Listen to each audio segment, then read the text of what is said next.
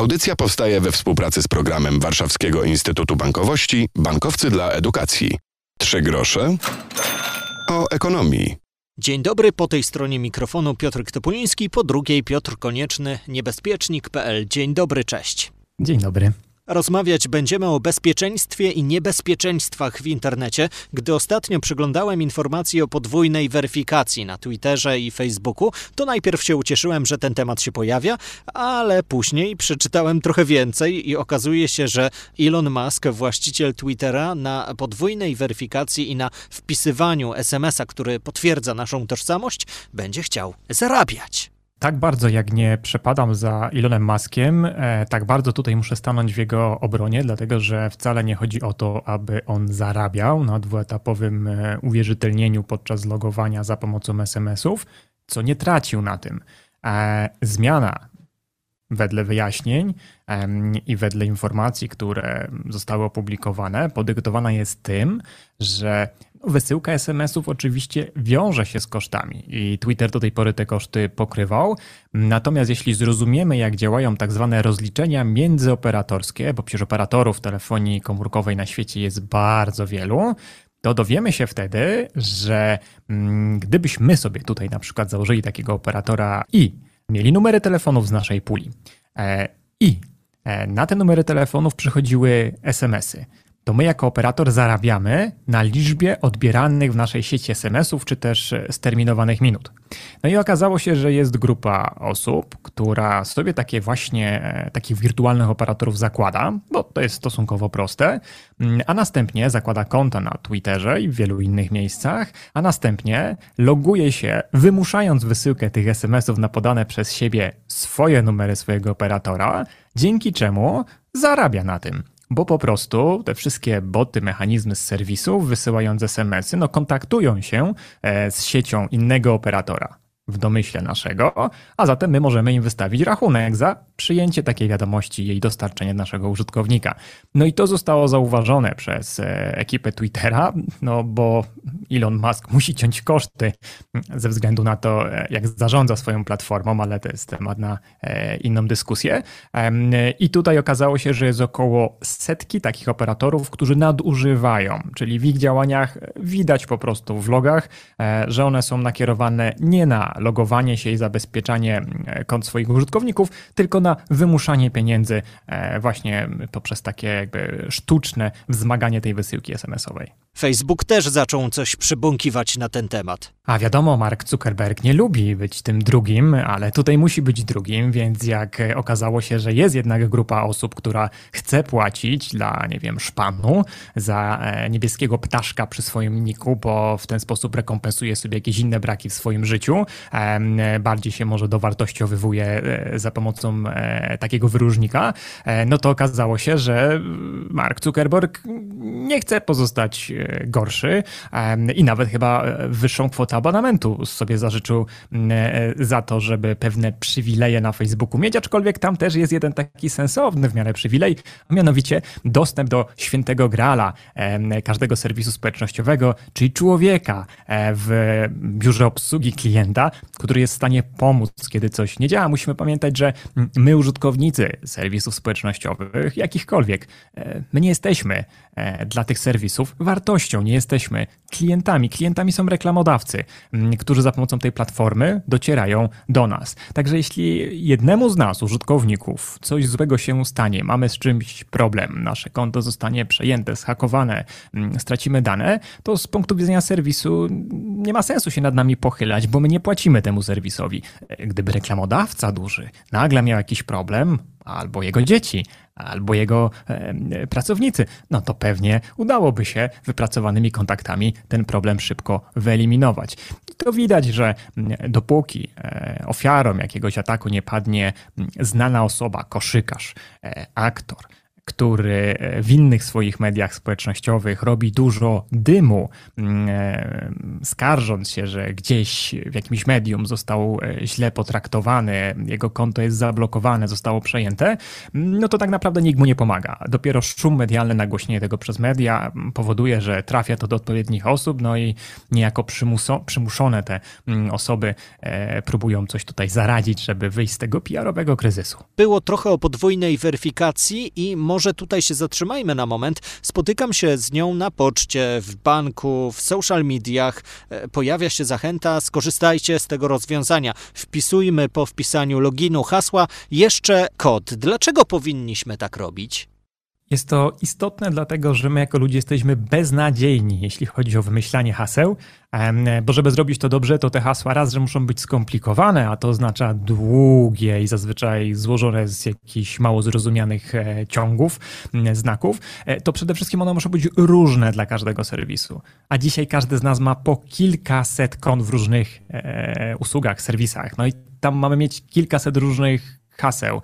No i trzeba byłoby je co, zapamiętać?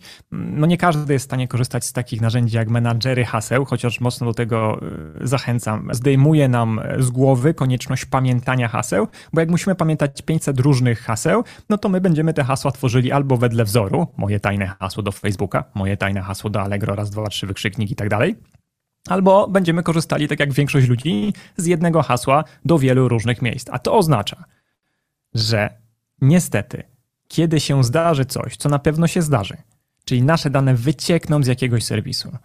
No i ktoś sobie zajrzy i zobaczy, że na przykład Piotrek to miał tam konto i on tam miał hasło kotek12 to ktoś od razu sprawdzi, czy ten mail Piotrka, Piotrek Małpa, na przykład gmail.com, to przypadkiem nie ma też e, na taki adres założonego konta, na przykład na Allegro albo w jakimś serwisie społecznościowym. I czy tam przypadkiem to hasło kotek12 też nie pasuje.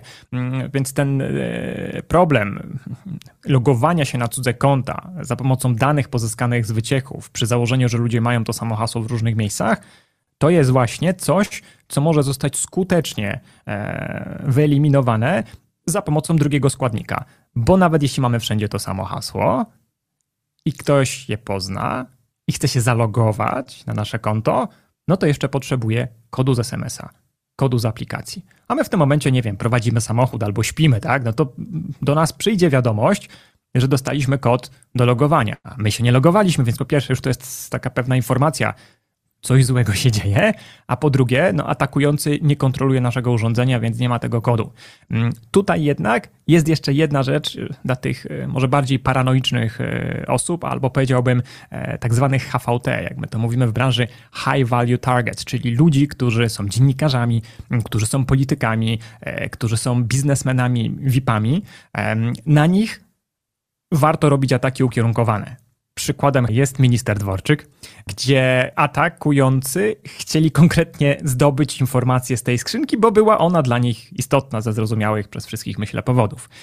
No i tutaj, nawet jeśli e, minister Dworczyk miałby dwuetapowe uwierzytelnienie, to można, o ile się go przekona, że na przykład pisze do niego dostawca jego poczty, czyli wirtualna Polska, i na przykład jest problem z jego kontem, e, zostało zablokowane, zostało przepełnione, wymaga jakiejś aktualizacji i minister Dworczyk w to uwierzy i kliknie w link, no to zobaczy podaj login i podaj hasło. Jeśli wpisze te dane, przestępcy je mają, tak? Ale potrzebuję tego drugiego składnika. No i w momencie, kiedy oni się logują tymi danymi do wirtualnej Polski, w trakcie tego ataku, to jest istotne, że to się dzieje w chwili, kiedy ofiara wchodzi na stronę. Wyłudzone są dane, które ona wpisuje, atakujący to widzi i on je wprowadza w prawdziwym miejscu, a prawdziwy serwis mówi, no dobra, ale jeszcze kod z SMS-a. Więc nic nie stoi na przeszkodzie, żeby atakujący do ofiary, w tym przypadku do dworczyka, wyświetlił drugi komunikat. No jeszcze kod z SMS-a, tak jak zazwyczaj. No i on ten kod poda, bo przecież on się loguje. Dla niego to nie jest podejrzane, że ten kod dostaje w tej chwili, ale wysłanie tego kodu zostało sprowokowane przez prawdziwego atakującego, który w prawdziwym miejscu wpisał te przed chwilą pozyskane dane. I metody takie jak dwuetapowe uwierzytelnienie za pomocą haseł przesyłanych SMS-em, kodów generowanych na jakichś aplikacjach czy na innych urządzeniach, to jest coś, co można obejść właśnie poprzez takie wyłudzenie w tych atakach bezpośrednich, ukierunkowanych.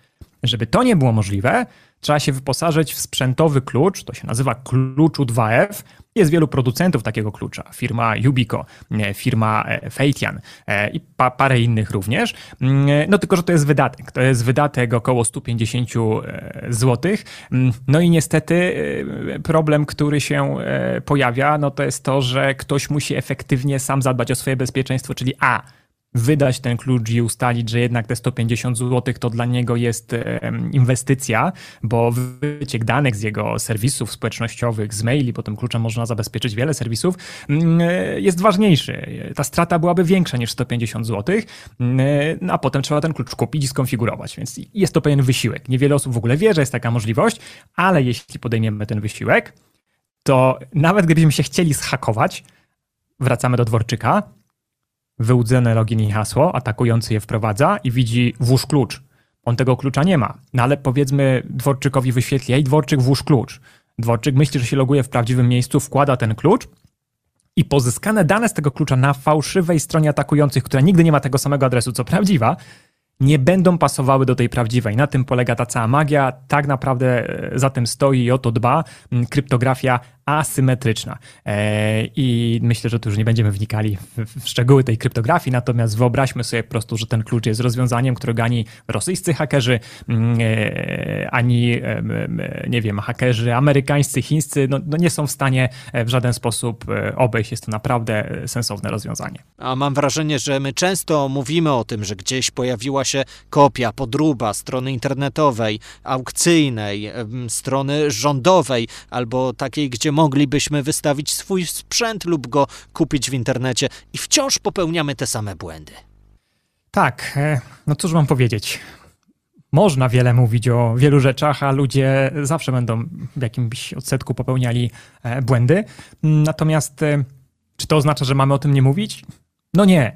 Ci, którzy będą chcieli posłuchać, którzy są bardziej odpowiedzialni, posłuchają, zabezpieczą siebie i swoich najbliższych, a ci, którzy dochodzą do wniosku, że mnie to nie dotyczy, jeszcze nigdy mnie nikt nie schakował, gwarantuję, że zmienią zdanie po pierwszym takim incydencie. I wtedy jeszcze będą dodatkowo pluli sobie w brodę, ach, miałem to zrobić, odkładałem to, no i teraz jest za późno, straciłem swoje oszczędności, wyciekły moje dane, nie mam już konta na Facebooku czy Instagramie, z którego prowadziłem biznes. E, mój mały lokalny biznes mający kilka tysięcy, nie wiem, fanów, followersów.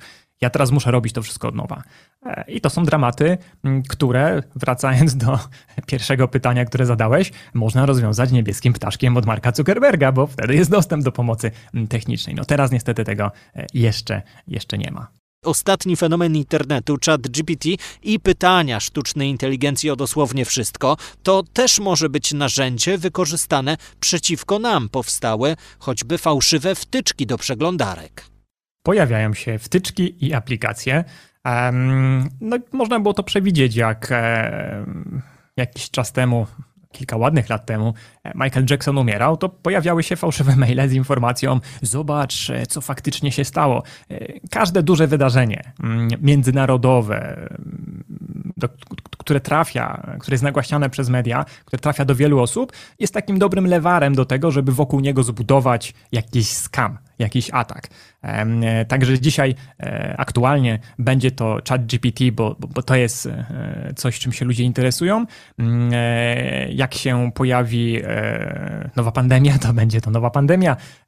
Jak będzie nowy konflikt zbrojny albo jakieś wydarzenie, to pewnie to będzie związane z tym. Jak jakaś aktorka przejdzie operację plastyczną, to być może to też będzie dobry temat do tego, żeby jakąś grupę osób zaatakować. No, przestępcy nie śpią, przestępcy korzystają z tego, co się dzieje dzieje, dlatego że my chętniej klikamy w mm, bieżące informacje. No, chcemy pozyskać tą, tą wiedzę, chcemy wiedzieć, co, co nowego się wydarzyło w temacie, który nas interesuje i który media grzeją od, e, od kilku lat.